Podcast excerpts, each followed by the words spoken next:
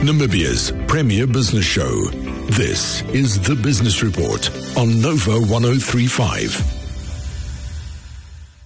Welcome to the Business Report on Thursday, the 1st of February. We've got a great show lined up for you tonight. In the lead story, I speak to Ulrich Hansen from Win Win Namibia about their marketing campaign for Namport and how recent developments in the shipping industry will impact both them and their client going forward. In the spotlight, Laimi finds out more about Trustco Group Deputy CEO Quinton van Rooyen Jr. And in Ghost Biz, Gary and the Ghost talk about Lewis Stores, Truworths, Checkers, Transaction Capital, and WeBuyCars, and why Microsoft is the Ghost's favorite share. But first, let's get a quick update of the top business stories of the day in the Biz News Update. Here's a look at some of today's trending business stories. Biz News on the Business Report. Biz News is brought to you by Ashburton Investments fully invested to help your assets grow. Growing the economy together. Biz News.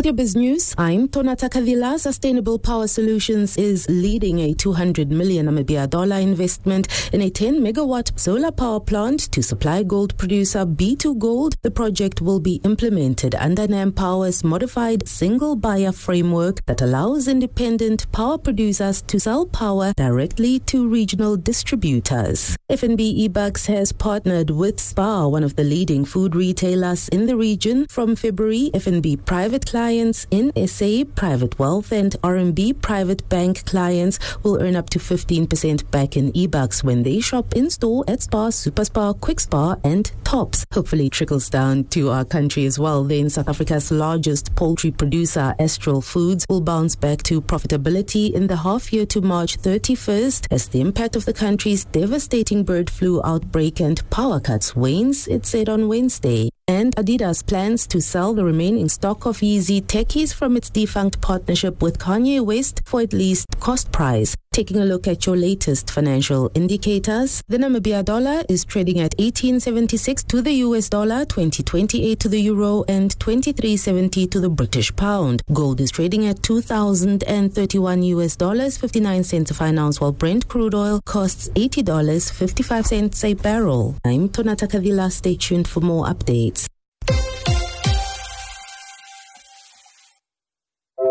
Biz News was brought to you by Ashburton Investments. Speak to your financial advisor or visit us at ashburtoninvestments.com about investing with Ashburton. A snapshot of some of today's biggest business stories. Biz News on the Business Report.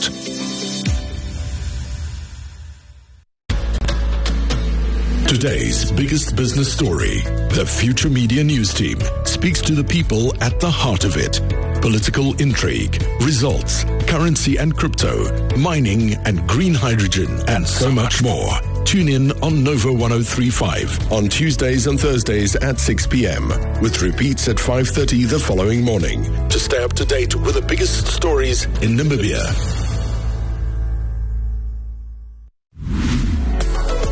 The lead story is proudly brought to you by Alex Forbes. Alex Forbes, insight, advice, impact. Welcome to the Business Report. Tonight I'm speaking to Ulrich Hansen from Win Win Namibia. Good evening, Ulrich. Hey, good evening, David. How are you doing? Good, thanks, and you? Great stuff. We can't complain. So let's start off then with uh, who you are. Maybe not you personally as Ulrich, but uh, as Win Win Namibia. Right. Uh, that's always an interesting question. So Win Win came to market in 2006 in November. Um, obviously looking at the industry, then we were looking at what do we do different? We don't just want to be an advertising agency. Mm. We based ourselves on this premise. We don't just do the beautiful pictures. So we came into the market saying, okay, fresh, different. We brought brand activation as a medium into the market. Um, I've always loved the quote by Love Mbigi saying, in Africa, you can't affect change with a memo. So we, we looked at it and we said, but advertising is so Eurocentric, you know, mm. it's memos and memos and memos. Is it in tune with the African way of doing things? So we brought in a big activations team. We actually employed theater and drama graduates, mm. about eight to ten of them. Uh, we were lucky that we landed these. Uh, at that stage, they were called Cell One. We landed mm-hmm. that client, And we traveled throughout the country with these, with this particular team, literally taking people's mobile phones, putting new SIM cards in and saying, how about you give this a go, you know? Mm. so you can say our, our, our thinking was, yeah, was totally, was totally different. Yeah. Guerrilla advertising. exactly. Um, personally, I have a big passion for market research. And it's one of the issues in Namibia is that we don't have facts and figures that we hmm. can just pull saying, oh, this is import ratios, that's export ratios. So WinWin started to become this flowery mixture of taking, collecting data, taking this data and just finding new ways to, to get into the market spaces. Okay. So the reason that uh, I got in touch with you guys to talk to you is because I saw your really interesting Namport campaign. How did you come to represent Namport? Right, so that that's a quite that's an interesting one. so um, we were off doing a brand audit for Namport because that's you know as I said, data and research mm. collection is one of my passions. So we were off doing this brand audit for them, um, and then they put out this RFQ saying, "Look, we're launching the new container terminal." Um, I think the first thing that appealed to me was the size of the investment that was made in the project. I mean, mm. we were talking about 4.2 billion Namibian dollars. And I was like, wow, okay, that's a good amount. we, so we, we entered the process through pu- public procurement, started to, we won the pitch, we started to negotiate, uh, speak to the client. And I realized that, wow, this is actually you know, I, it's only when you start to look at these clients and you get all of the data sets mm. together and you realize, wow, we're actually blessed with such, our positioning makes that we should actually be ruling trade in SADC mm. in particular, and not just in SADC, in Africa, basically. Uh, so yeah, long and short, that's how we got in. Um, so I've watched one of your videos. I mean, I've, I've been to Walvis. I've seen the new terminals from, you know, different sides driving into town, uh, from the sort of yacht club side of town, from the water on the boats and everything. And you look at it and you, you see it's massive. Uh, but watching the video that you guys had, sort of the time lapse of reclaiming land from the ocean, it brings it into a whole new perspective. So, uh, tell us a bit about what the campaign for Namport actually entailed. Right. So, so the whole campaign was based up, upon this premise that we want to become Africa's express hub to prosperity. Mm. And when I say we, we're talking about Namibia mm. in, in general. Like I'm saying, if you look at geographically how we position, whether it's the Americas, whether it's Europe, uh, whether it's Asia, we just have sort of direct, you have direct access mm. both into SADC as well as out of SADC, basically. And I think exactly what you mentioned now, what appealed to me is it's this small corner of the world where it looks like nothing is mm. happening. But if you look at the value of the trade that flows in and out of that window, then it's just a, a wow story. Obviously, the land reclamation was one of the, the first big things that appealed to all of us saying, wow, there was nothing. And all of a the sudden there's this massive infrastructure where I mean, the, the amount of containers that they, that they can process and the trade value of that cargo that goes through there is billions and billions mm. of, of dollars, basically. And you look at that and you say, whoa, from nothing to this, it's absolutely stunning. And I think a lot of times as Namibians, we don't celebrate those achievements, you know. Had we been anywhere else in the world, you're every country would have been just sh- screaming and mm. shouting, this is what we do. But I think the international community likes us because of that humbleness that we have, you know, where um, I think there's about two or three places in the world, especially uh, Southeast Asia, where land reclamation is being done on mm. this scale. But that's about it. And we are head on head with those countries then. You, you talk about not singing our praises. Uh, was your campaign more of an international focus, though, to attract foreigners here? Uh, you know, we, we haven't really seen much of that sort of internal praise singing and, and, and advertising for Namport within the country. Yeah, uh, that's that's what I call the blessing and the curse of being Namibian. Mm. so if you look at it, um, with 3.5 million people. Mm. It's speculated that with 3.5 million people yeah, in the country. Results. exactly. so um, there's not there's only that much you can do i mean to scale it if you look at uh, soweto 12 million mm. people the entire country of namibia 3.5 million people okay so uh, what what happens is because of the scale we need to get access to other markets mm. So now, if you look at Zambia, if you look at uh, DRC, if you look at Congo, those are really the markets. These are the guys that feels the effect of the service that we deliver as this as the small country, mm. basically. So like I'm saying, it's a blessing and a curse because, and because of that scale, we can move fast. Mm. And what's the one thing you want in trade? You don't want delays. You don't want, you don't want congestion. Yeah, know. we saw that last year with Durban. exactly, exactly. So I think that's the blessing, although it's a curse. And as a result, we can't really blow ourselves up in internally. It's, mm. it's merely a question of scales of economy, basically. Okay. Uh, so, one other question though. We're talking about the container terminal in Walvis Bay. Does the campaign for Namport include Lüderitz in any way? Right. At, at this stage, the emphasis is simply on the, the new port uh, container terminal, mm. basically. Um, interestingly, I mean, this um, started in 2017. It really boomed in 2019. Lüderitz was not as big yeah. on the cards right now. And obviously, things things are starting to change, and um, I can sort of foresee that I think Lüderitz will have to invest in a container uh, terminal similar to that, mm. or even bigger. Quite, and I think that's around the corner to okay. to happen. Yeah. Um, just a quick fact. Um, funny enough, currently the container terminal is only at twenty percent capacity. Sure. However, that's already a, mm. a, a, a, a, massive figure that you're talking about volumes wise. But it shows you that I think it's worthwhile that we invested, that the country invested so much in it, and you can see the steady incline basically. So we know with, with agencies and clients, you know, there there is a pitch process that that repeats. Uh, you're not always guaranteed of, of business for eternity, but saying that you guys do stay on for the long term, what is that long term strategy for the campaign for Namport, uh, and how you know how to sort of get Namport onto that global map? Yep. Look. Um, keeping all fingers crossed. uh, should this continue in that direction? Obviously, from a strategic perspective, I have always said it's important that we don't just import creative ideas into Namibia, but we get onto a platform where, can, where we can start to mm. export. I honestly believe Namport is the ideal client to allow us to materialize that dream.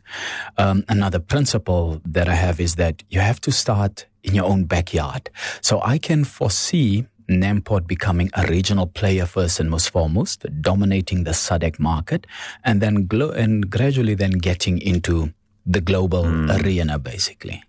So I know that you don't represent Namport specifically, you know, from a company, you know, point of view and, and right. their strategies and their business decisions. But how would your strategy of representing Namport, you know, how how may it have or already have or, or may have to uh, be changed due to the recent events affecting world shipping? We're seeing a lot more traffic.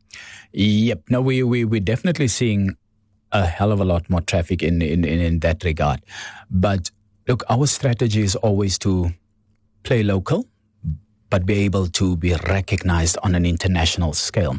Now, obviously, um, as an expansion part would have thought that, you know what, should they continue on this route, it gives Win-Win Namibia the opportunity to start to play into that international domain, you know, and grow with them into, into that domain, creating, pardon the pun, a win-win scenario. To listen to the full interview, go to the podcast page on futuremedia.com.na. The lead story was proudly brought to you by Alex Forbes. Alex Forbes, insight, advice, impact. That was today's lead story. A closer look at one of the biggest issues making the news today. Make sure you don't miss any of our features by looking out for our podcasts on futuremedianews.com.na. ancient desert and endless coastline and vistas, Namibians understand the value of time. At Ashburton Investments, our local team combines international capabilities and proven strategies with local commitment and insights to deliver quality returns over time.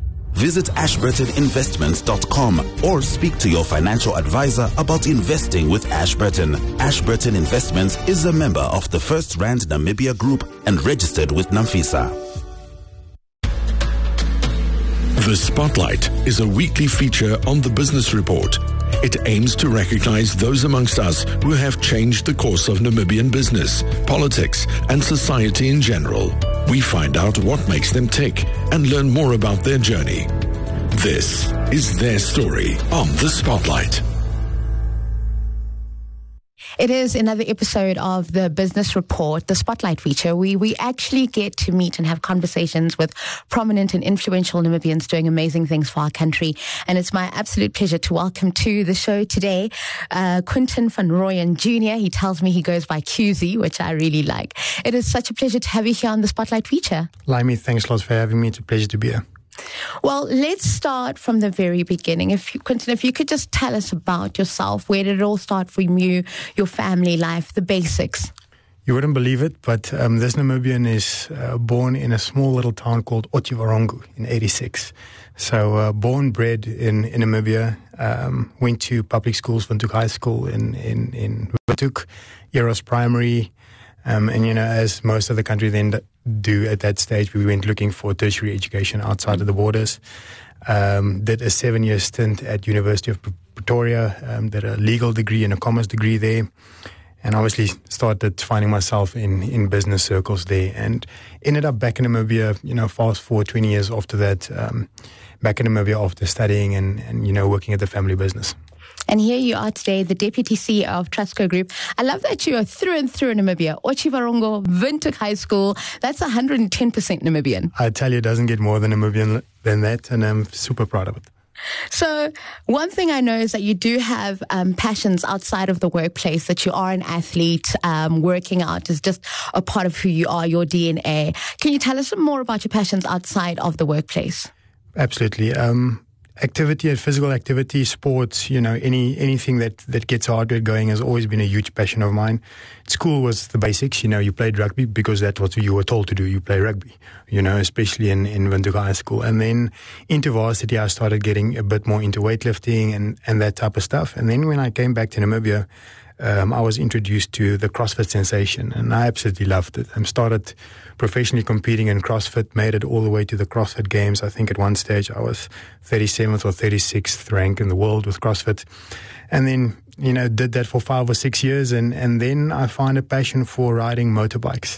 Um, and the last four or five years, I've been competing in, in enduro uh, motocross riding. Have done several international events. Um, I'm the current Namibian national champ. And um, I just generally enjoy sports and you know the objective nature of getting measured in it. Um, so, absolutely love love sports and then family.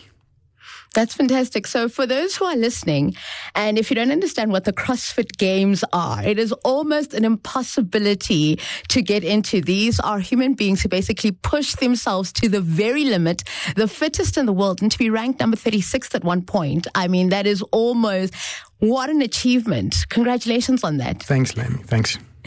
All right. So, um, here you were, you joined the family business, you are the deputy CEO of Trustco Group.